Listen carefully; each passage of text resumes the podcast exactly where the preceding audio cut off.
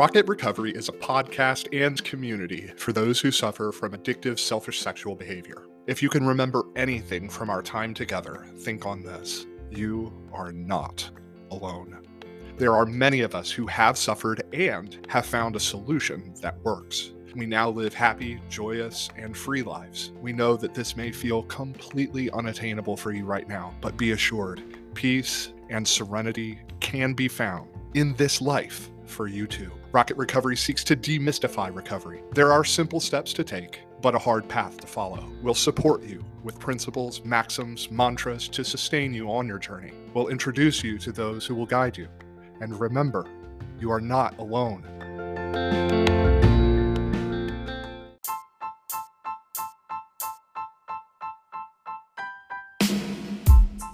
On this episode of Rocket Recovery, we cover the promises of recovery found on pages 83 to 84 of the Big Book of Alcoholics Anonymous. As a recovering addict progresses through the steps, wonderful insights and realizations about themselves come to the surface. The Big Book acknowledges that usually our closest friends and supporters in recovery see improvements in our behavior before we ourselves do.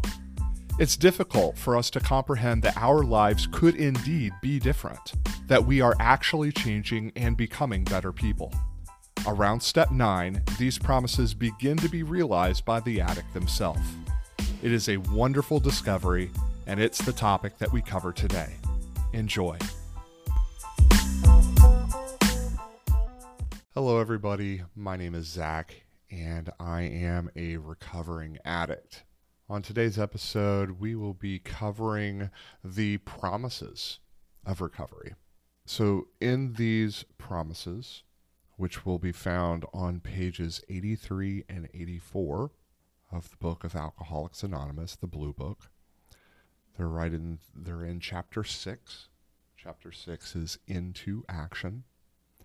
And these promises are presented as a part of step 9 in the process, which involves making amends. So, as a uh, um, as a whole, the twelve steps are intended to serve as an introduction to how we are how we ought to live in this world. As addicts, we are confused, we are scatterbrained, we're all over the place, we are run by our uh, addictions. Um, they it, it, forces us to make decisions that, and uh, on better days, we would probably not be making. It betrays us. It stabs us in the back. We sabotage ourselves with with these decisions that we make. But with the twelve steps, we are able to establish a new pattern of living in life. We are to seek a, uh, a higher road. Um, this is the path of happy destiny that we have been given, this new set of tools with which we construct our lives, are given to us through the 12 steps. Now, there's an old timer in Alabama, Birmingham, Alabama. I heard him give a talk a few years back, and he introduced a, uh, a split in the 12 steps. And it was at it was right after step 9. So, in the first nine steps, it introduces us to the way of recovery. And steps 10, 11, and 12 are the habits of recovery. So, introduction to the ways of recovery or the way of being in recovery and the actions of recovery. This is the daily action, steps 10, 11, and 12. And then, as a whole, as a theme, through the first nine steps, we're looking at the first three steps being an understanding of God and coming to terms with God. The next three steps, four, five, and six, and a little bit of seven, is coming to terms with ourselves, is really digging in and understanding, just like you did with God in steps one, two, and three, you're digging in and understanding yourself, your hurts and your hangups, the things in your life that are leading you astray, that are taking you out of the fight, if you will. That is the whole purpose of steps four, five, six, and seven. And then finally, we come to steps eight and nine. And those are concerned primarily with how we deal and interact with others. Steps eight and nine are the amends steps. It's where we have clearing conversations. We acknowledge the fact that we have been in the wrong, that there is some sort of a um, rift in the relationship that we have. And obviously, we're not going to go and do this with anyone. We're going to acknowledge the fact that there is a relationship and that it's been broken, that the pattern of living that we have established up to that point has been troublesome to the relationship. It has introduced strife and a break in how deep the relationship could have actually been. It's a taking of responsibility. And as specific, this is how I specifically take responsibility for it. And then also, there's a commitment to make that relationship right. If it's a specific individual action, like paying back money that you've stole, uh, stolen, then of course you would pay that back as part of your amends process. Um, it may also be a commitment to a new pattern of living, a new way of living um, that you have with other people. And then you go on through steps 10, 11, and 12 and recycle that uh, pattern of introspection uh, with God and myself, um, with uh, working with other people and seeking to better their lives by passing along this wonderful, wonderful new way of living that we have given to uh, others.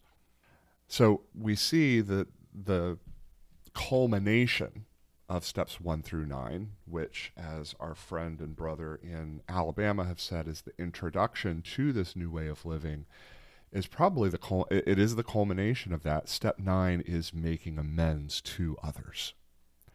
That's probably the most difficult part of the entire process is talking to other people and admitting your wrongs to them specifically how you hurt them how you damaged that specific relationship. Up to that point, you've been dealing with uh, God and the concept of God and coming to terms with, you know, the fact there's a higher power and uh, that higher power can be personal to you and that there's a relationship that can be formed, a trust that can be established between the goodness of God, of this higher power, in helping you in your recovery process, and you come to ter- uh, come to rely and trust on the fact that this higher power is there. That's that's perfectly fine and dandy. It needs to happen. It's absolute, but it's between you and God. There's really not any other person involved necessarily with that, and so the challenge, even though dealing with God can definitely be a challenge. It's not with other people, which is other people's view of God and the world around them, uh, intersecting with your view of God and the world around you, and how relationships ought to be, etc. It's infinitely a million times more complex in interpersonal relationships. And so it culminates with that. It's the most difficult part of that because you've made peace with God You've made peace with yourself. Now it's time to make peace with those that are around you, and specifically those that you have harmed and that you were able to identify as you were doing your inventory. So, as you're going through that step nine, that difficult process of saying, I was wrong, I take responsibility for it, how can I make this right? And I hope someday, somehow, you'll find it in your heart to forgive me not asking for forgiveness right then and there, but to, I, I hope that you can forgive me for this. There's a um, humility that's involved in asking uh, and making an amends in that specific way. Making that commitment moving forward, where there's a will, there's a way. I'm going to make this happen. As you put yourself out there, as you lay yourself bare as you split yourself wide open in vulnerability with another person that you don't know whether they're going to forgive you, you don't know if bringing up this hurtful, painful pattern that you've noticed in your life, that it could perpetuate it, that it could make it worse, that it could bubble it up to the top. it's painful. It can be messy. And as you, as a recovering addict, dig into that, wonderful new horizons begin to emerge for you. You begin to see, wow, there's there's something special about getting down into this low place. There's something special with ending up on your knees, begging for forgiveness. There's something powerful about opening yourself up and being vulnerable with another person, with another human being. There's a laying down of ego, a getting rid of anything on your side of the fence, and there's some power and you begin to realize some things. You begin to realize it's not that bad. And everything that I've been learning up to this point, the challenges that I faced in dealing with God and going into my own cave and fighting the, the, the demons and the monsters that are inside of me, and the humbling of pride that goes into falling on your knees before somebody else, admitting you're wrong without pointing the finger and showing how they may have been wrong, which they very well could have been. That's a very, very powerful thing. And you begin to realize some things, and these are laid out specifically. These realizations are laid out on pages 83 and 84 of the Big Book of AA. These are the AA promises, and funnily enough, as it so happens to be within AA, within the anonymous program, there's 12 steps, there's 12 traditions, and guess what? You got it. There's 12 promises of recovery. I'd love to go into those after that brief introduction and dig into each one of these 12 promises of recovery. We'll address each uh, quickly, um, but there's 12 of them, so it'll take a little bit of time and I hope you can stick with us. All right, so the first promise of recovery we are going to know a new freedom and a new happiness. So, as you finish the 12 steps, you experience relief from the suffering of addiction, and broad new horizons are opened up in front of you. Uh, the concept of the three circles uh, from SAA uh, the red circle being the place that you're not supposed to go, uh, the forbidden zone, if you will. Uh, the yellow circle, anything that leads in that direction, that tempts you, that uh, cause or uh, creates urges within you. And then there's everything else in life, which is the green zone. Well, that green zone, what is that new life? What is that new experience that I can have without my addictive behaviors. I can I'm free to pursue a new life. We are going to know a new freedom and a new happiness. Of course, happiness is going to follow with that kind of a realization. I'm free to do whatever I want to do. I am so happy. I am not bound in my addiction. Promise number two we will not regret the past nor wish to shut the door on it as those that work the program, they gain a sense of acceptance of the past and allows them allows you to kind of process your experiences, to learn from those experience as, experiences as you've processed them, and to kind of move on without guilt, without shame. I've processed these thoroughly. And that's steps five and six and seven. I've talked this through with someone else. I've asked God to remove these these difficulties from me, the the things that hold me back, and I'm moving forward without guilt. I've actually processed them and I'm learning from them. We will not regret the past nor wish to shut the door on it. Promise number 3, we will comprehend the word serenity.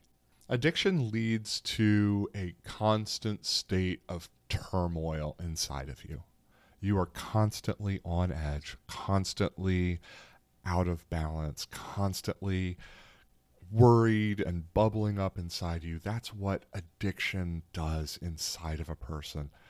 Uh, there's that that itch that uh, I gotta have some, you know, the scratching that happens. There's that's a physical manifestation.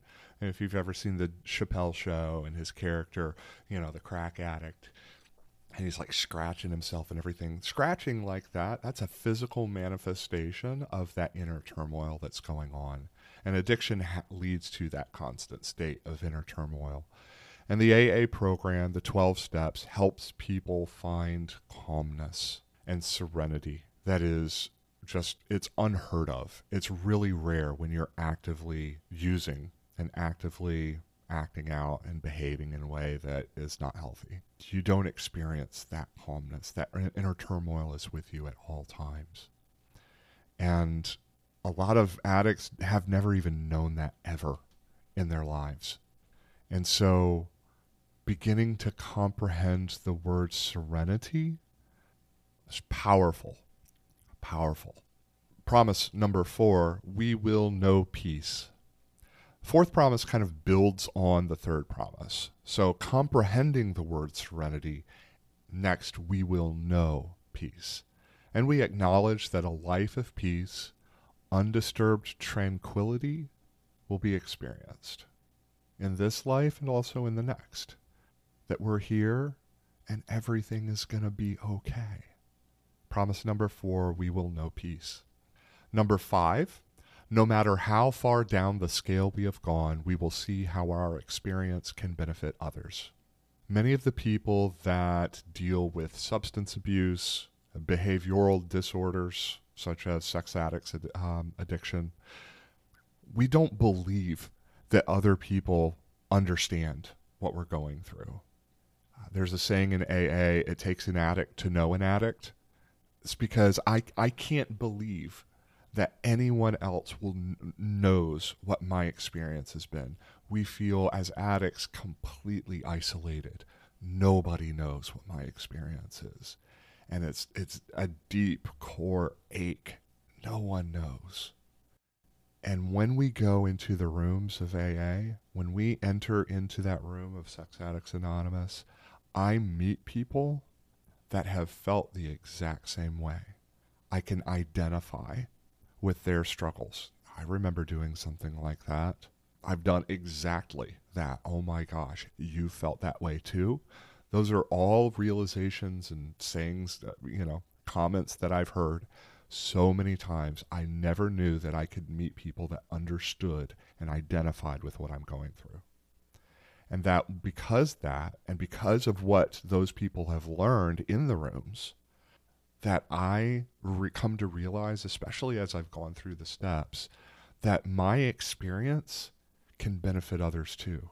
That when I show up into a room as a recovered addict and I meet that new addict, and that new addict is saying, Oh my gosh, I never knew that there were people that felt this way, I can identify with you. You, as that recovered addict, can identify right back to them and say, These are my experiences. This is what I've learned from them and you can learn from it too. No matter how far down the scale we've gone, we'll see how our benefit uh, experience can benefit others. Promise number six that feeling of uselessness and self pity will disappear. That feeling of uselessness and self pity will disappear. Addiction makes people feel worthless. Addiction makes people feel worthless, guilty about their actions, full of shame. I am a horrible person instead of I do horrible things. I am a horrible person. It, addiction makes you feel worthless. Working the steps helps people feel that their lives have meaning, have purpose, and that I can help other people. That feeling of uselessness and self pity disappears. I can make a difference in this world. I'm not this messed up person. I'm not worthless. It's powerful. The feeling of uselessness and self pity disappears. S- number seven, we will lose interest in selfish things and gain interest in our fellows. Addiction leads people to very, very self centered behaviors in the pursuit of my addictive substance or, you know, gaining access to it, I am going to run roughshod over everybody. I will bite and claw. I will push people out of the way. I will step on them in order to get my fix.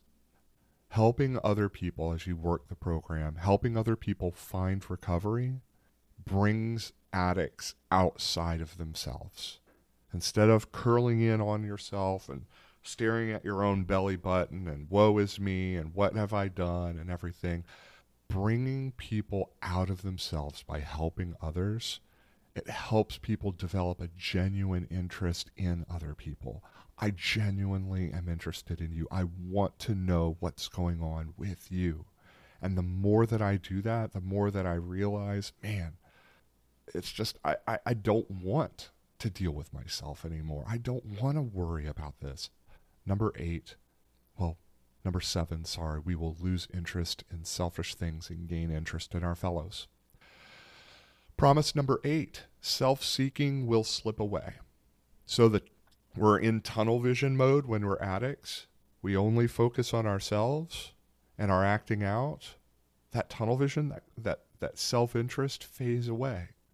It just goes away. And the self seeking slips away as we consume ourselves with helping other people. Promise number nine our whole attitude and outlook upon life will change.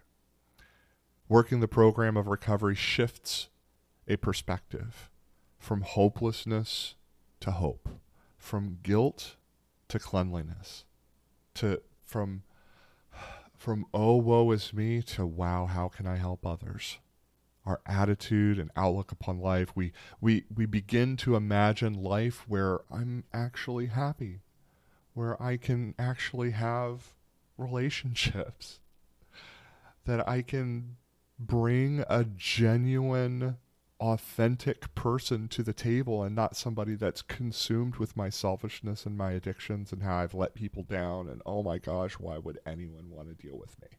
Right? I can imagine wow, life can be happy. So, nine, our whole attitude and outlook upon life will change. Number 10, fear of people and of economic insecurity will leave us.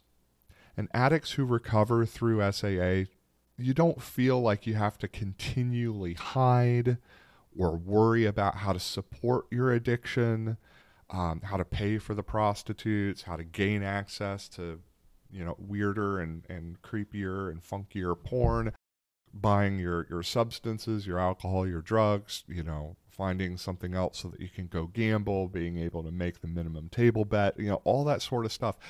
I don't have to hide or sneak around or worry about how i'm going to support myself in in my addiction and i can actually start to maintain financial stability that i can actually you know buy a house that I can have a car, that I can put a down payment on a uh, on an apartment, and I don't have to couch surf. It's just it's that that fear of being known and being exposed. It goes away. Number eleven. We will intuitively know how to handle situations which used to baffle us. As you, as a member of, of SAA, you get deeper into the recovery process, I begin to see situations more clearly. I can start to tap into inner resources that I have. I, I start to develop a God consciousness, as the big book says. I begin to intuit and navigate life by a gut feeling that actually serves me well. We will intuitively know how to handle situations which used to baffle us. And promise number 12 we will suddenly realize that God is doing for us what we could not do for ourselves. And this is one of my most favorite AA maxims and sayings. Suddenly realize that God is doing for us what we could not do for ourselves. Everything in life that I had done up to my recovery process, every book that I've read, every website that I went to, every no fap challenge that I went on, um, every person that I talked to, every therapist or counselor that I went and visited and paid big bucks to, none of that worked. You know, my own willpower and pulling myself up by my bootstraps and, you know, cinching my belt tighter and all of that stuff. I could not do this on my own. And that's step one in the entirety, is step one and two of the entirety of the AA program. And when I when I when I do that the first time around, it's very um, okay, we'll see how this goes type of feeling. But as you work the program, as you begin to realize, hey, this is something that I can actually rely on. This is something that is serving me well. God can be trusted. Uh, he's coming through for me. Wow. And then promise number 12 just kind of dawns on us. I suddenly realize that God is doing for me everything that I tried to do on my own before. And all I had to do was lay down and stop worrying and just trust God. This concept of a higher power is absolutely central and core to the 12 step AA process. And, you know, whether it's God or something else, this higher power becomes your guiding force. It becomes the thing that keeps you grounded in reality, keeps you connected to your recovered self, your Dr. Jekyll, instead of going nuts on your Mr. Hyde. We suddenly realize that God is doing for us what we could not do for ourselves.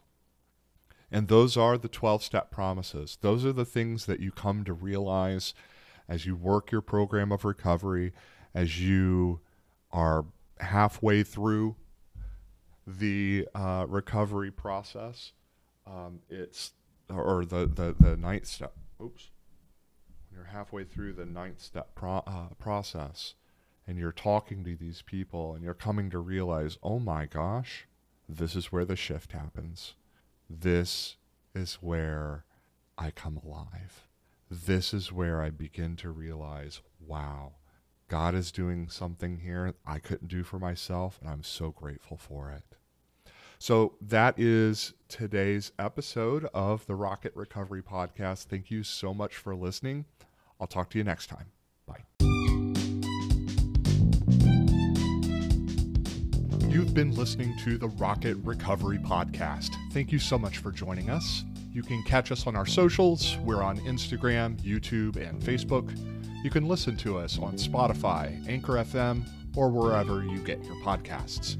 Also, please remember to rate us five stars on Apple Podcasts. That would really help us out. Our website is rocketrecovery.org. If you have any suggestions for an episode topic, please email us at admin at rocketrecovery.org. Thank you again for supporting us. Please make sure to subscribe, like, and share us with all your friends and all those that would benefit from our work. Help us get the word out of happiness, joy, and freedom from your addictions. And remember, you are not alone.